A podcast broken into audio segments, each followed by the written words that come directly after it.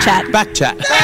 Backchat. Politics and current affairs. Backpack. Backchat. Backchat. Your alternative to talkback. Yes, indeed. You are listening to Backchat here on FBI Radio, the freshest wrap of news and current affairs. I'm Sweta Das. And I'm Shami Sivasubramanian. And as always, we're going to give you the news you haven't heard on your airwaves. First up, we have Backchat reporter Sana Shaikh breaking down the change happening to JobKeeper this Monday. After that, we're joined by Jack Boutros from the Transport Workers Union, which is advocating for food delivery workers during the pandemic. It's also FBI's annual supporter drive this week. We'll tell you all about how you can become a supporter and how you can score some massive prizes a little later on in the show. So make sure you listen out for that. It is absolutely laughable. The woman's off her tree. Backchat, your alternative to talkback.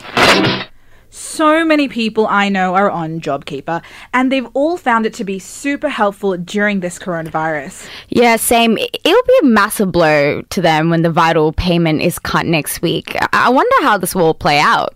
Well, Backchat reporter Sana Shaikh has the answer. She spoke to experts and some of our listeners about the changes to JobKeeper and what it will mean for young workers. Take a listen. I do artist bookings and event promotion in the live music industry. I went from working on a major music festival in February with a whole year's worth of tours and events ahead to the industry being completely shut down in March, everyone working from home, making no money. That's Yasoda Foster's experience of her industry struggling due to COVID. Like 3.5 million other workers in Australia, Yasoda is receiving JobKeeper. Since April, the government has given JobKeeper payments to employers who have to pass on the full amount to their staff. It's meant that workers can keep their job even when they're not getting shifts and get a minimum of $1,500 a fortnight. JobKeeper's been a lifeline for many. Now the payment is being slashed. It's basically enabled me to cont- continue working, um, to be upskilling and stay connected to my industry networks. I think if I had to be on Job Seeker and spending all that time going to appointments and applying for jobs instead, I wouldn't be able to do anything practical to help the festival, to build my own business, or help any of my industry peers with grants or in any way. So it's given us breathing space to, to research and make plans for new ways of doing things and prepare for reopening instead of just leaving the industry altogether or, or being unemployed, basically. We weren't able to get a rent reduction, credit cards got maxed out in the time before JobKeeper started. So this has been a lifesaver.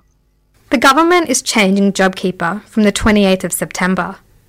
The rules around which employers are eligible for it are changing, says Felicity Sowerbutts, Director of the Young Workers Centre. On Monday, there will now be a two tier system introduced. Um, workers who had been working 20 hours a week and above, their rate will be reduced from that $1,500 per fortnight to $1,200 per fortnight. And for workers who were ordinarily working under 20 hours a week, their uh, JobKeeper payment has been reduced even further to $750 per fortnight. It will ultimately mean that workers have you know, less um, money in their pocket during this crisis, and that is due again to be further reduced come the 4th of January when those payments will be reduced to $1,000 per fortnight if you were working 20 hours a week or more prior to the to the pandemic or if you were working under 20 hours your JobKeeper payment will be reduced to $650 per fortnight so ultimately JobKeeper wage subsidy is reducing For Yasoda, having her income drop by $750 a fortnight means debt and sacrificing essentials. I'm a bit scared about this. It's my household's only income. There's no employer top up. I already borrowed 6k for urgent dentistry since COVID. So I might be able to borrow more from family and friends if needed, but it's hard because everyone's in the same boat. It's basically it's going to be really tight and we'll probably go into debt. We've already cut out everything we can from expenses, but there's some bills that can't be reduced.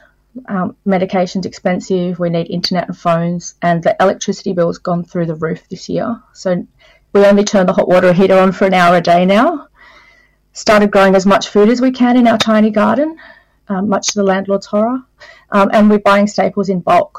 But yeah, the cost of living in Sydney is still high. And the impact of the JobKeeper changes on workers generally will be certainly felt, but even more so for young workers. So, for workers generally, there are um, currently over 900,000 people still unemployed and 3.5 million people reliant on these JobKeeper payments. Um, and these cuts to JobKeeper, I think, are short sighted and will cause lasting damage. It'll mean that workers ultimately have less money in their pockets to pay their bills and put food on the table. For young workers, they were already vulnerable prior to this pandemic. Other workers who will be impacted for the longest length of time. Nationally, youth unemployment is at 14.3%, and you know these changes will impact so many other workers who are currently connected to their workplaces, but you know not open or not getting the same number of shifts as they would have previously. These are work young workers who you know, plans are being put on hold, whether it's to move out of home or to start a university course. It has real impacts on their ability to you know to get through week to week as well, pay their bills. So yeah, young workers will be will be impacted massively, unfortunately. If it wasn't for JobKeeper, then what would have happened to the 3.5 million workers who are recipients of it? Charmaine Crowe, Senior Policy Advisor from the Australian Council of Social Services, believes that. A large number of them uh, would have had to have relied on the unemployment payment, job seeker.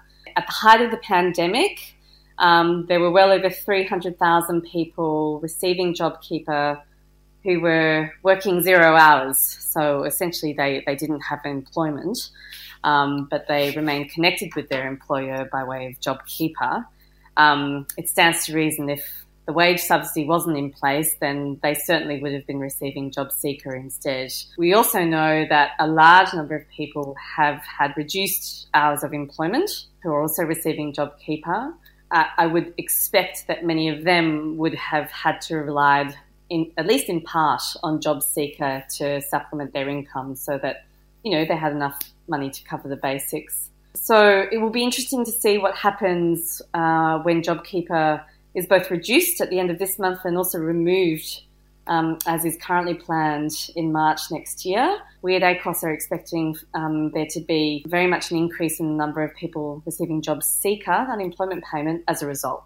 For many young workers, like Jessica Tan, whose name we've changed, the JobKeeper changes mean that her employer may no longer be eligible for the payment. So I'm studying architecture and I'm working at an architecture firm part time. I work part time in retail just to make things to make ends meet. My parents lost their job because of the virus, and my brother's in high school, so I'm the only one with an income at the moment. Seeing as I'm not sure if JobKeeper will he will be still be eligible for JobKeeper, I'll probably try and apply for JobSeeker because I'm eligible for JobSeeker with my current income amount. Prime Minister Scott Morrison said that JobSeeker and JobKeeper are payments that support people's income but also do not and are not designed to prevent them from going out and seeking work. Is this advice even practical? It's really difficult for workers to find work. JobKeeper has been brought in to keep workers connected to their employer so that we can bounce back quickly after this pandemic. It means that workers can take on shifts straight away and employers don't need to advertise for new workers or hire workers. So, in the best case scenario, a worker is kept yeah, connected to their employer, where workers haven't been able to retain their jobs throughout this um, you know really stressful period of time. It is really difficult for job seekers right now to look for work. Um, there are not many jobs out there going. Um, an analysis of the ABS job vacancy and job seeker data shows that there are th- on, you know, about 13 job hunters for every vacant position across the nation. My industry is highly reliant on the experience worked, and if I didn't have experience, it's very, very hard for me to find another job. Seeing if I lost my job, I wouldn't probably wouldn't be able to get an, another job for the next one or two years, especially considering the situation with the COVID. Uh, research done by Deloitte Access Economics show that if the coronavirus supplement is cut and also removed at the start of next year, as is currently planned, it will cost the economy over $31 billion, as well as 145,000 jobs. So it'll have a huge impact on the economy. This is why economists and business groups are saying permanently increase these payments and help people, you know, keep a roof over their head, put food on the table, as well as put their best foot forward when they're out there looking for a job because it's very hard to do that when you're hungry and homeless. And it will ensure that people aren't living in poverty. So that's what this is about. It's about ensuring people can live with, with dignity and not be left behind in, in this recession. That was Backchat Sana Shaikh giving us the rundown on the changes to JobKeeper and how it'll impact young workers. And we got a text from Dr. Jabeen from Parramatta who says she learnt a lot and that we really need to support workers in this pandemic. And we got another text in on JobKeeper. Doesn't seem fair that it's less than Job Seeker. Uh, it's actually the other way around. On Job Seeker, it doesn't seem fair that it's less than Job Keeper. I lost my job before COVID, and times are really tough for me. And speaking to financial assistance, you may have heard that the FBI annual supporter drive is currently happening. With the impacts of COVID, we really do need your help now more than ever to keep our volunteer run broadcaster up and running.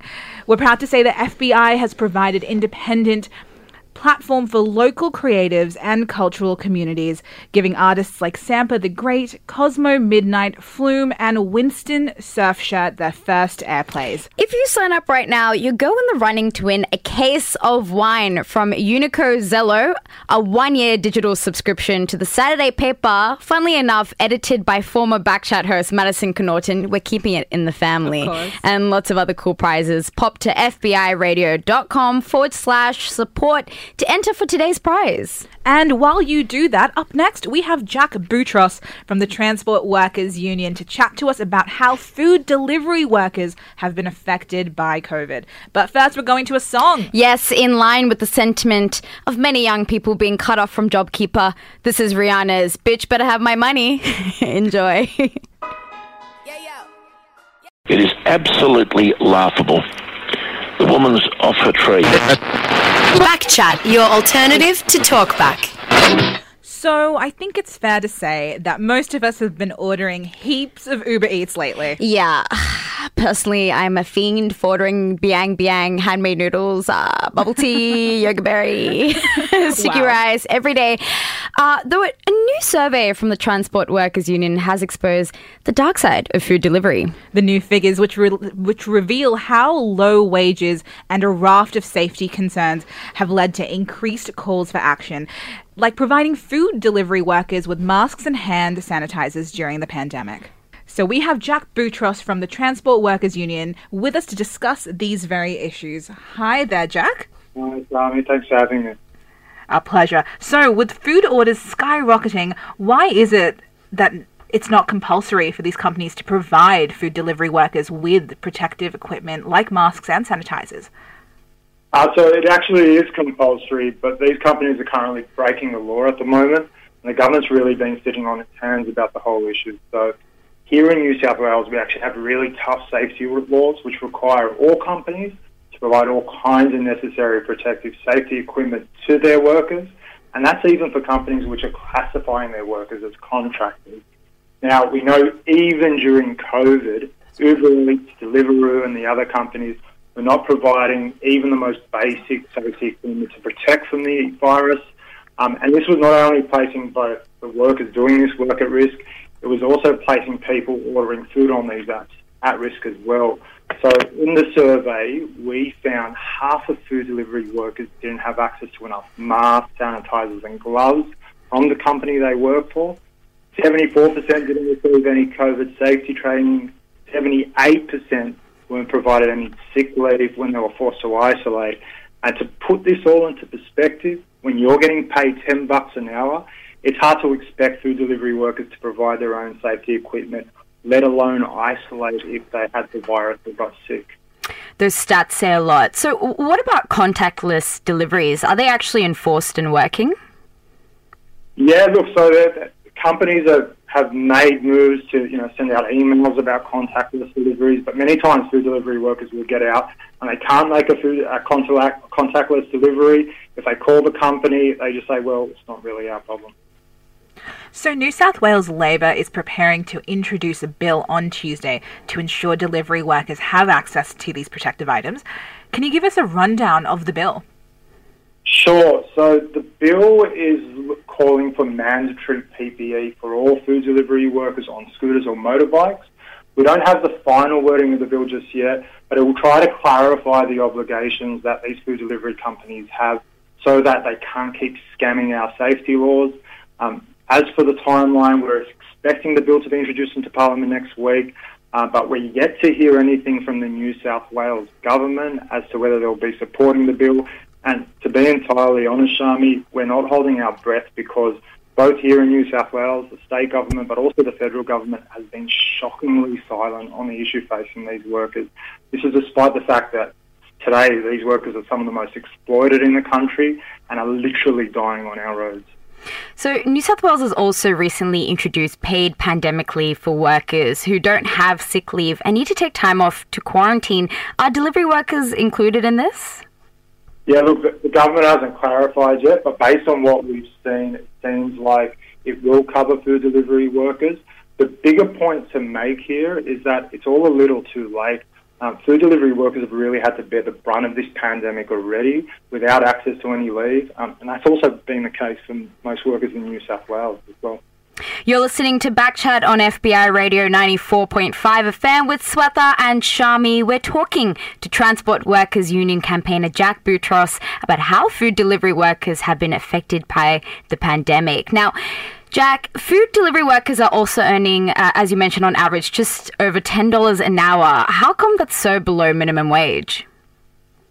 Uh, look, it's, it's so, below, sorry, so below minimum wage because these companies um, classify their workers as contractors. They, you know, they try try to call food delivery workers businesses, and that means that those workers don't have access to any basic minimum standards and work conditions. Um, as a result, we, I mean, you're right, they're getting paid ten dollars an hour on average, which is almost half the minimum wage. Seventy-one percent said they're struggling to pay for bills um, or, or keep up with the cost of groceries at the moment. So the sad irony of all this is that you know these these workers, which the companies they work for call them businesses, um, are working to feed Australians and struggling to put food on their own plate.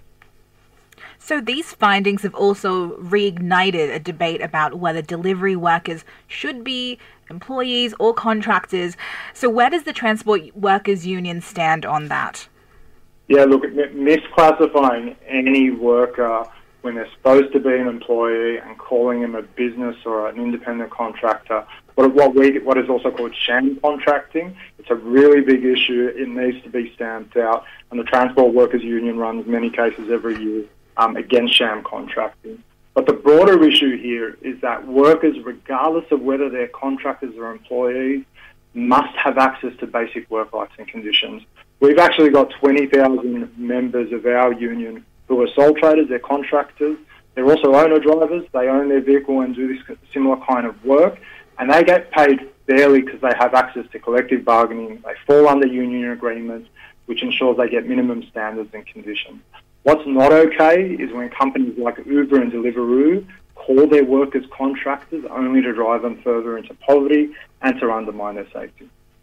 So, a new survey shows more than one in three workers have been injured on the job. Why do you think that number is so high? Yeah, look, so the, the transport sector as a whole is actually the deadliest industry in Australia. We lose more people in transport than any other sector. Uh, but the situation is particularly bad for food delivery workers because they're exposed.